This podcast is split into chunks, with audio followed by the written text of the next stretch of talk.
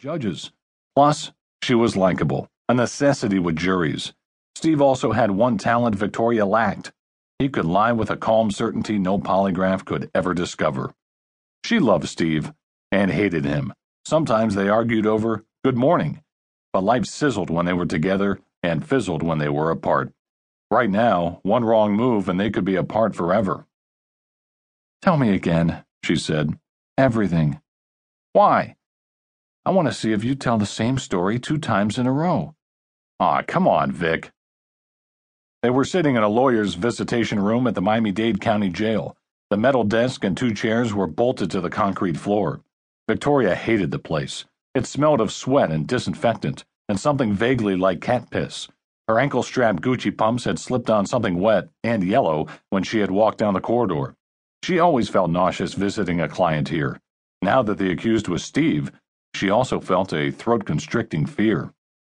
To get into the jail, she had shown her Florida bar card. To get out, Steve would need a very good lawyer. She had tried and won several murder trials, but with all the emotional baggage, she felt incapable of representing Steve. A surgeon didn't operate on a loved one. If you didn't kill Gorev, who did? she asked. Like I said, Nadia Delova, our client. Our client? Okay, you were at a hearing in Broward. Nadia was a walk in. She had 5000 in cash and said she just needed me for a one hour meeting. Where's the money? In an envelope, in my desk drawer. When were you going to tell me about it? That reminds me of a lawyer joke. Not now, Steve. A lawyer sends out a bill for $5,000, and the client mistakenly sends him $10,000. What's the ethical question?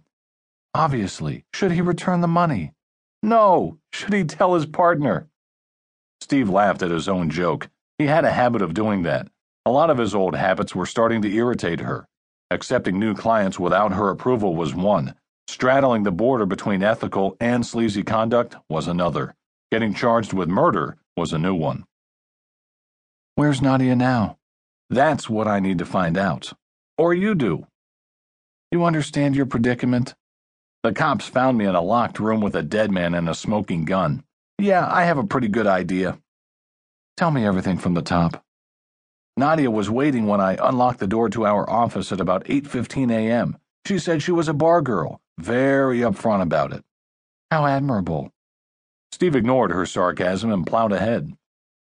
She must have come straight from work because she was all dolled up. Mini dress, heels, jewelry, gloves. Gloves in Miami, in July. Dressy black gloves, up to the elbows like Holly Golightly in Breakfast at Tiffany's. Wasn't Holly a prostitute? Only in the book. In the movie, she was more like a fun date. Just outside the door, a baby wailed. It was a weirdly discordant sound in this dreadful place. The common visitation area, a dismal space with rows of benches for families, was adjacent to the lawyer's room. The baby's keening reached an impossibly high pitch, and Victoria felt a headache coming on. Physical description of this, Nadia? she asked. About your height, nearly six feet, without her heels. She took off her shoes? In the office, for a minute. She rubbed her feet. Is that important? I don't know. Had you ever met this bar girl before? Of course not. But she felt comfortable enough to take off her shoes and rub her feet in your presence? Is that a lawyer's question or a girlfriend's question? Just keep going. What else besides her height and her tired feet? Dark hair, nearly jet black, pale skin and blue eyes. Unusual combination. Very striking. Well, he swallowed and his Adam's apple bobbed. Victoria made a mental note that Steve, for all his bluster, might not hold up well under cross examination. If you like that sort of thing, he said finally. I always preferred blondes, like you. Of course. What else about Nadia can you remember? Her lips were very. What's the word? I don't know, Steve. What is the word? Big? Howdy, Victoria said. Bee stung? Yeah, exactly. Unlike my very average, very waspy lips? Come on, you have great lips. Anyway, she had a nice. He made a flowing motion with both hands, the male pantomime for a curvaceous woman. Victoria figured that men had been communicating this way since they first emerged from